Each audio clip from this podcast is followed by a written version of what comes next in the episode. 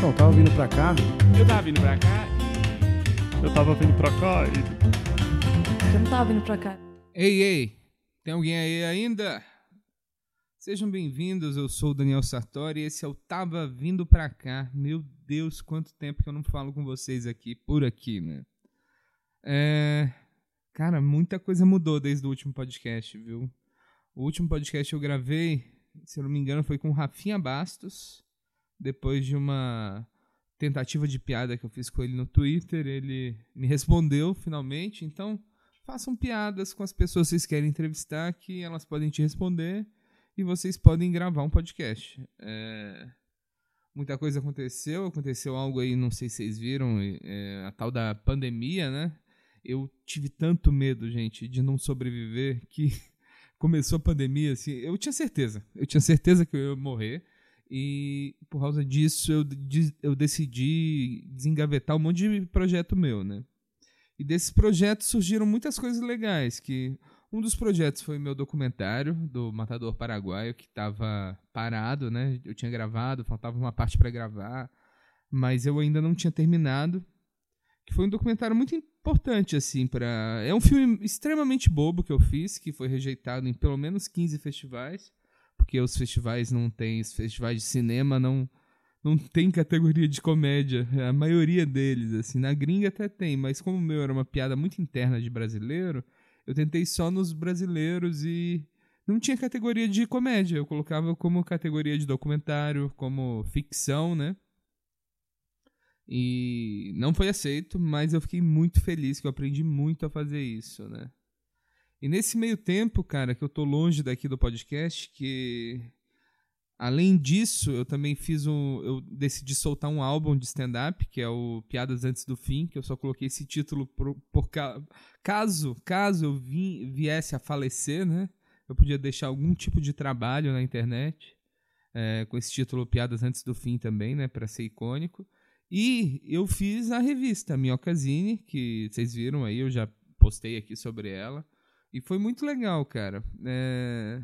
Foi muito interessante como que essa minha essa minha certeza de que eu ia morrer me acabou me projetando e eu acabei tendo a oportunidade de fazer mais coisas com o meu trabalho humorístico, né? É, não sei quem está mais próximo lembra que em dezembro antes do antes da pandemia, né? Quando estava começando a aparecer os casos, foi exatamente o momento que eu decidi pela segunda vez largar tudo que eu tinha para fazer comédia, né? E foi bem difícil, porque eu, de eu decidi também ficar um tempo parado, né, até acabar o dinheiro. E o dinheiro acabou por volta de setembro de 2000 e não sei nem que ano, 2019, né, 2020, sei lá. E eu precisei arrumar um emprego que durou um tempo, fiquei um, quase um ano no emprego.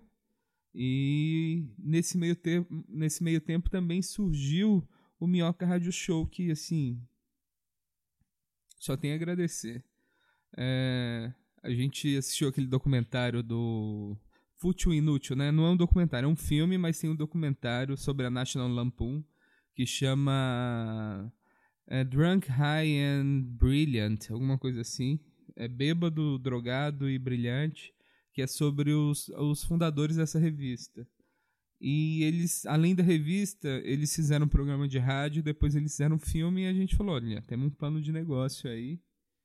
E, cara, foi muito legal, assim, porque o podcast ao vivo, ele me possibilitou é, encontrar muito do, do que eu penso, sabe? De como eu sou como comediante. Muitas piadas surgiram ali. Eu lembro que no episódio que a gente fez com o Oscar Filho, eu pensei numa piada do. uma piada que eu postei que é do. do Minhão do Hulk, dele ajudar uma mulher que estava 37 anos sem ver a família. E a mulher estava 37 anos sem ver a família. Eu pensei, que inveja dessa mulher. Isso abriu um caminho de novas piadas para mim, foi muito legal. É, e eu tô voltando com esse podcast porque eu acho que é importante pro comediante ter um podcast conversando e falando como foram os shows, o que, que assistiu. Uma espécie de um diário semanal do que, que você está pensando, é, ficar pensando sobre assuntos também. Então, a minha ideia é voltar com isso semanalmente, tá bom? Se você ainda está aqui, meu amigo, para ou minha amiga, parabéns, tá? Porque não é todo mundo, não é todo mundo, definitivamente. É... Além disso, na pandemia eu tentei ser cobaia da vacina, né? Eu tentei. Eu fiquei muito triste, cara. Eu fiquei... Porque o que, que aconteceu? Eu tava trabalhando ainda nesse emprego que eu falei para vocês e apareceu essa oportunidade de ser cobaia da vacina, né? Eu me inscrevi, fui aceito, eu recebi um, uma mensagem falando: é, Daniel, o, o seu ato vai salvar a vida de milhares de pessoas. E nisso, gente, eu já fiquei assim, numa arrogância porque, cara, eu sou muito hipocondríaco. Quem tá aqui há mais tempo sabe disso. É, eu sempre falo de doença, né? E eu tenho muito medo de morrer. E no auge da pandemia, é, naquele momento assim que, que eu fui bem radical, né? Eu fui mais radical do que precisava.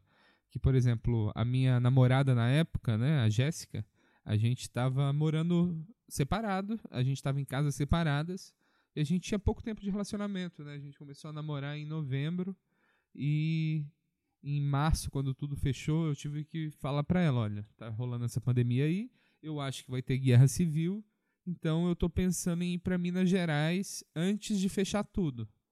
É, e você tem que escolher se você vai comigo ou você fica aqui. a arrogância do, do hipocondríaco idiota, né? Aí a gente ficou conversando, a gente decidiu ficar um tempo separado, assim, na pandemia por causa desse medo de morrer, eu estoquei, gente, eu comprei tipo 30 quilos de arroz, sabe? Que eu falei assim, ó, pelo menos carboidrato não vai me faltar. Aprendi a fazer pão, que foi assim, ótimo para pro meu futuro médico de emagrecimento, mas foi bom assim ter passado muito tempo sozinho, sabe, pensando nessas coisas, nesses projetos e grande parte do que eu consegui fazer foi por causa desse tempo também, pensando sozinho. Aí o que aconteceu? Eu tava, eu tava nesse emprego, né? Eu tava trabalhando numa escola e eu tinha marcado já para tomar a primeira dose da vacina. E eu comecei a indicar para as pessoas, a primeira dose não, né? Para ser cobaia da vacina. E eu indiquei para várias pessoas, indiquei para o Johnny Kleber, indiquei para o Deco Machado, indiquei para a Cintia Rosini, indiquei para uma galera e a maioria conseguiu vacinar e eu não consegui. O que, o que, que aconteceu? Eu estava marcado para uma quarta-feira. E nesse meio tempo, o Di Lopes me chamou para gravar a série dele, simplesmente porque eu parecia ser tão careca quanto o produtor dele, que o papel foi inspirado, o Alex, né? Eu nunca pensei assim na minha vida que eu ia receber um que eu ia receber uma oportunidade apenas por não ter cabelo. E, e foi muito legal assim, que foi uma coisa que meio que salvou, que eu fiquei, cara, 500 dias sem fazer show. 500 dias sem fazer show, sem tirar uma risada de alguém. No set, a gente estava filmando e eu improvisava umas piadas e, assim, aquele sentimento quando o diretor fala corta e a galera começa a rir porque não podia rir na hora, foi um sentimento, assim, que me deu muita paz, sabe? Porque depois de tanto tempo sem fazer show, é, isso foi o mais próximo de um show que eu conseguia chegar. E essa série a gente gravou numa semana e eu tava trabalhando ainda. Aí nesse meio tempo o meu computador estragou. Eu precisei pegar um computador de 27 polegadas do trabalho. Eu fiquei carregando ele para conseguir trabalhar e gravar a série. Eu tive que remarcar a minha vacina, meu teste da vacina, né? Pra, de quarta-feira para o sábado. Aí nisso a Cintia Rosini também marcou é, no sábado pra gente ir junto. Um abraço, Cintia Rosini, me desculpe por isso. Na sexta-feira desmarcaram com todo mundo, cara. Eu desmarquei pausa da série e eu sempre pensei assim, eu, sempre, eu falei pro Di Lopes que se eu morresse de Covid a culpa era dele, que era melhor que essa série fosse boa, então. E a série foi super legal, a gente acabou não conseguindo vacinar, mas todo mundo que eu indiquei vacinou. Eu até me arrependi de ter indicado para tantas pessoas, porque se eu não tivesse indicado para tantas pessoas, talvez eu teria conseguido ser vacinado foi muito legal, assim. E esse processo. Eu acho que pro comediante uma coisa que é difícil é a cena te aceitar e, tipo, você ter proximidade com as pessoas. O, o Tava Vindo Pra Cá foi um projeto que eu fiz pensando nisso, como um jeito de me introduzir na cena, de conhecer os comediantes e para esse propósito ele funcionou demais. E direto as pessoas me falam assim que, ah, o Flow tá bombando e separou, separou antes de bombar o podcast. E cara, eu sinceramente, assim, quando eu vi os caras do Flow, eu falei, eu pensei assim, esses caras gostam muito mais de entrevistar do que eu, porque eu fico tenso, aí é pauta, aí é, cara, fazer tudo sozinho, então isso isso assim me desestimula a fazer e eu não gosto de me repetir, então tenho esse problema também. E eu vou dizer para vocês, eu não vou tentar fazer um podcast em vídeo. Você quer ver um podcast em vídeo, você já pode assistir lá toda segunda-feira o, o Miocardio Show. Mas esse aqui vai ser só a gente mesmo, só o, o microfone. Eu comprei um microfone bom até, mas não consegui tirar os ruídos dele, então tô, tô de volta com esse microfone original do Tava Vindo Pra Cá. E, cara, tá sendo muito legal, assim. Essa, essa semana agora, por exemplo, a minha família veio pra cá, né? É, e eu tô morando com a Jéssica, a gente começou a morar em abril do ano passado junto, aqui num, num bairro muito legal de São Paulo, que eu preciso parar de falar qual que é o bairro. Sei lá, não quero que todo mundo saiba onde eu. Todo mundo, né? A arrogância do filho da puta. Não quero que tenha aberto assim o bairro que eu moro também. Tá sendo muito legal. E a minha família é um pouco difícil, né? Um pouco difícil. Eu tô sendo. Eu tô, eu tô sendo até gentil. E eles decidiram que iam vir para cá passar uma semana. Fica tenso nisso, né? Quando a sua família te visita, você mora com, com uma namorada e futura expulsa, né? Você tem que ficar meio assim, atento no que, está acontecendo, ainda mais sabendo o tanto de maluco que te gerou. Para mim foi muito importante, cara. Foi muito importante ter esse contato aí, porque a gente estava meio brigado e a gente decidiu, eu e a minha família, né? Não eu e a Jéssica. A Jéssica, eu e ela, graças a Deus, é uma relação super sadia, super saudável. Aliás, isso até vale, vale a pena dizer. A gente teve um momento, cara. eu já até falei isso no show algumas vezes, mas ainda não é um set, não é nada assim muito grande, mas a gente teve um momento junto que para mim foi inacreditável. A gente tava, a gente foi comer num restaurante, aí no dia seguinte, tipo, a gente comeu um, uns palitos de provolone, né? Provolone empanado. Diziam eles que vocês sabem, eu sou mineiro, não dá para me enganar com queijo assim facilmente, né? Eu provei todos os provolones empanados e apenas um deles era provolone talvez dois ou três, porque a Jéssica também comeu alguns, então como eu não comi a porção inteira sozinho, eu não tenho como te dar essa essa estimativa. Mas eu acredito que tinha apenas dois ou três pedaços de provolone, o resto era tudo mussarela. Deu para ver que não era mussarela, que não era provolone e deu para ver que estava um pouco rançoso. E a gente comeu aquilo lá junto, na hora não deu nada assim. Aí no dia seguinte, eu vi a Jéssica entrando correndo no banheiro, né? Aí eu fui lá ver o que, que tinha acontecido. Falei, Amada, como é que você tá? O que, que tá acontecendo? Ela virou para mim e falou assim: Amor, eu caguei na calça. E eu olhei para ela e falei: Amor, eu também. E, gente, eh, sinceramente, eu não imagino um momento mais romântico que esse. Assim. Porque eu poderia ter só falado para ela, podia ter mentido que eu tinha me cagado inteiro. ter só virado para ela e falou assim: Nossa, você se cagou, sua imunda! Mas a gente foi imundo juntos. E eu agradeço, assim, esses palitinhos de provolone por dar esse momento tão lindo na, do nosso relacionamento, né? Eu fico muito preocupado em toda visita de família, porque eu não sei como que é na família de vocês, mas a gente tem geralmente sete bons dias de paz e dá sete dias, começa. Começa a incomodar. A minha mãe começa a falar que a gente tá tratando a casa dela igual, cin igual cinema, igual hotel. Só que quando ela tá na minha casa é diferente que aí é a minha casa, né? Eu posso falar, você tá tratando a minha casa igual hotel. Geralmente ela não tá, porque ela trata a minha casa melhor do que eu trato a dela. Mas conseguimos, foram dez dias de paz aqui em casa. Eu tô muito feliz que eu fiquei preocupado, as crianças também vieram, né? Mas tá, tá indo tudo bem, tá indo tudo ok. E eu tava pensando também que o que, o que mais está acontecendo? Eu decidi, é, não sei se vocês viram no Instagram, mas eu comecei a postar uns vídeos de piadas né, no Reels. E algumas piadas foram bem e eu ganhei uns seguidores. E eu decidi que eu ia tentar ver como que. quão, quão difícil é vender ingresso para esse público novo que chegou, né? E eu fiz um show meu que era um show, um nome, um título de show que eu já tinha pensado há um tempo, que era um show de grupo e uma galera não topou porque achou muito maluco, que é o Compro Papagaio Morto, que é um nome assim que eu adoro, ele faz uma menção a, ao Monty Python, um sketch, uma sketch famosa do Monty Python.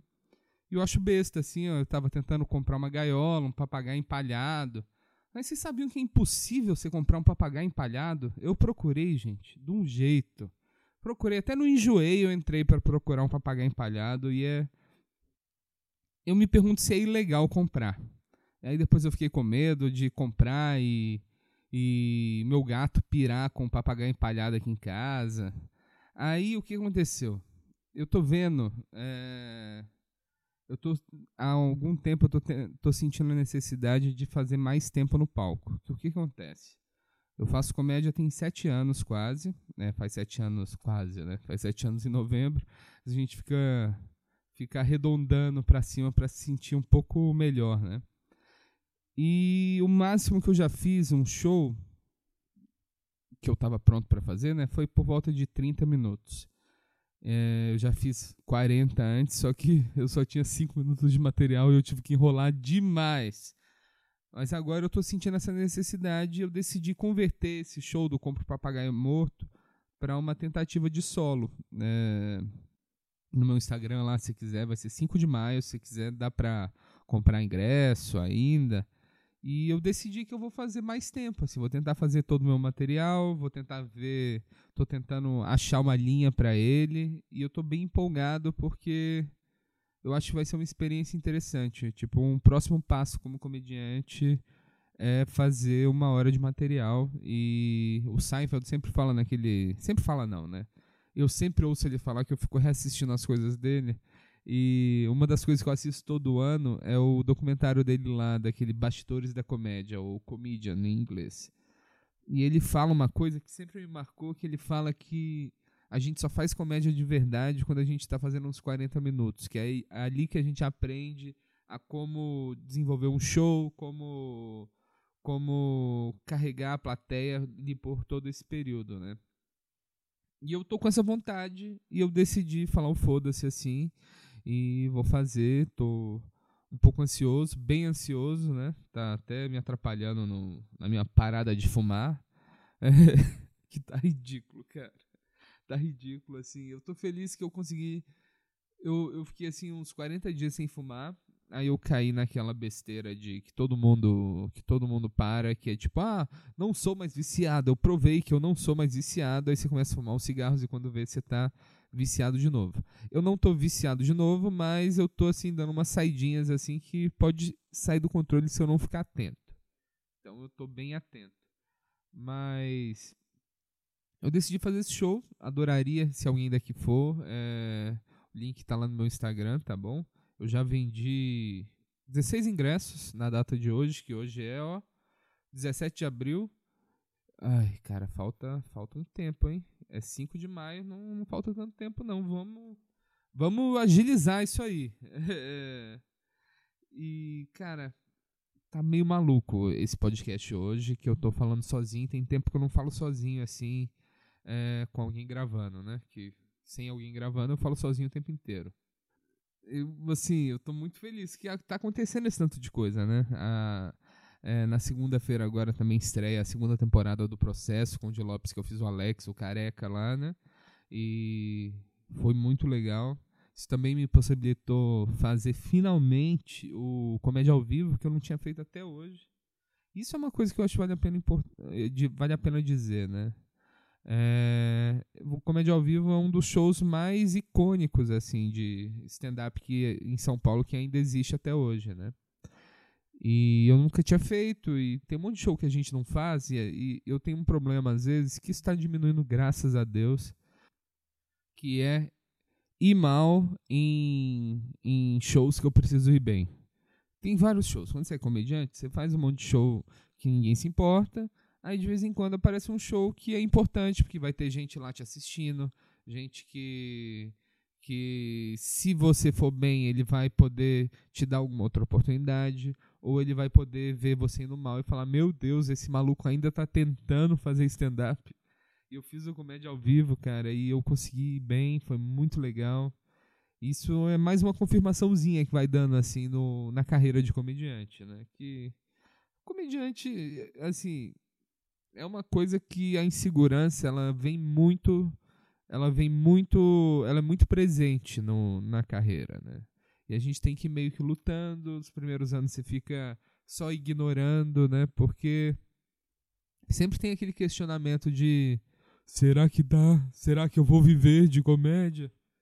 E, cara, eu, assim, quando eu comecei na comédia, eu era muito nerd de comédia, né? A Renata Said até me chama de burocrata do humor. Que, tipo, eu estudei muito, eu já tinha lido os livros, aí eu li os livros lá falando que o comediante só deixava de ser, ser medíocre com 15 anos de carreira. Então eu sempre fui muito paciente, até demais, até demais, sobre os caminhos que eu deveria tomar. E agora eu estou sentindo assim, vendo os vídeos indo bem, vendo, vendo um público que, que gosta de mim, que gosta de ouvir minhas piadas e gosta do meu ponto de vista, colando em show. Isso é uma segurança que dá da gente olhar assim e falar, caralho, tem alguma coisa aí, sabe? E esse show solo ainda talvez o título que vá ter até agora, né, é um é tudo pessoal tudo é pessoal ou é tudo pessoal, que é um mote que eu acho interessante. E vamos ver, né? Vamos ver. Eu vou saber mesmo só quando eu fizer inteiro. É... Eu conversei com o Thiago Carvalho um dia no Bexiga. Ele, ele foi muito legal, cara. Ele tava falando sobre essa fase, como é importante, como é bom você ver isso, ver as pessoas indo te assistir querendo querendo ver um você fazendo um show mais longo, né? Que é completamente diferente dos shows que a gente faz normalmente, que é você faz um show para para uma galera que não te conhece, nunca ouviu falar nada de você. Então tem uma coisa boa assim de que se você for mal, foda-se, porque eles não sabem quem você é. Mas também tem aquilo lá de tipo, pô, vou, vou mostrar meu trabalho para essa galera e eles vão curtir e eles vão me conhecer a partir desse set. Então, você fica muito atento sobre o que você fala, sobre como você fala, porque eu acho que eu demorei a entender que a conexão era a parte mais importante da comédia, mais do que o material, mais do que persona, tudo é conexão, é, é tudo sobre conexão. E nos últimos tempos, assim, pós-pandemia, pós-pandemia, né? Como se já tivesse acabado, foi quando eu consegui me conectar melhor com as pessoas e tá sendo muito legal. Então, espero quem puder ir nesse show dia 5 de maio lá no Bexiga Comedy Club. Esse, esse show incrível que foi onde eu gravei também o meu álbum, né? Que não é um álbum, é só um bootleg, é basicamente uma gravação pirata feita por mim mesmo. Tá horrível a gravação, mas eu pensei se eu ia tirar ele do ar, porque eu acho que essas piadas merecem uma gravação melhor. Mas eu acho até interessante ver o processo, porque por mais que a piada seja antiga, você acaba mexendo nela, você acaba melhorando ela, muitas vezes piorando também, então tem que ficar atento. Então, por enquanto, eu vou deixar isso lá. Outra coisa também que eu queria falar é. Agora eu tô mais uma vez trabalhando só com comédia. Estou trabalhando com a revista, com o show e eu também estou trabalhando com o Nando Viana.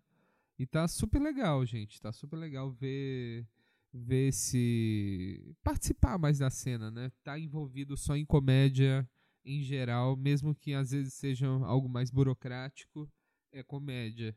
Então, é bem libertador assim, não ter mais que ficar fazendo propaganda para que não sei se vocês sabem, né, mas eu sou publicitário e e a publicidade foi o meio de eu, de eu, de eu entrar nessa parte mais artística, porque era muito impossível, né? Eu não sabia que existia comediante quando eu escolhi o que, que eu ia fazer para faculdade. Eu entrei na faculdade só porque eu queria fazer coisas engraçadas, né?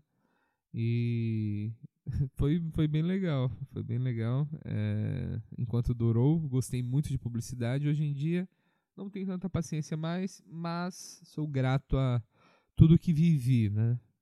É, aliás, esses dias eu fui numa festa de publicitário, cara. E eu acho muito engraçado como que a, a moda da publicidade é cíclica, né? Cíclica não. É, falei cíclica, mas não quis dizer isso. Ela muda rápido. Quando eu, muda, quando, eu- quando eu ainda frequentava essas festas, era aquele negócio, todo mundo de preto, aí começou o bonezinho, começou a galera querer ser meio skate, skater. E agora a moda na publicidade é usar roupa de gordo. E eu saí justamente nesse momento. Tá todo mundo com aquelas camisas largas, eu, falo- eu olhando assim, gente, eu poderia usar roupa de todo mundo aqui nessa festa.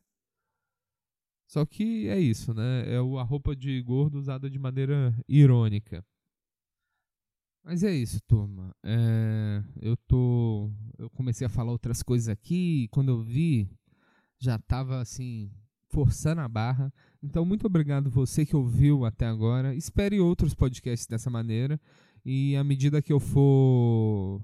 Que eu for encontrando amigos, eu vou gravar junto também.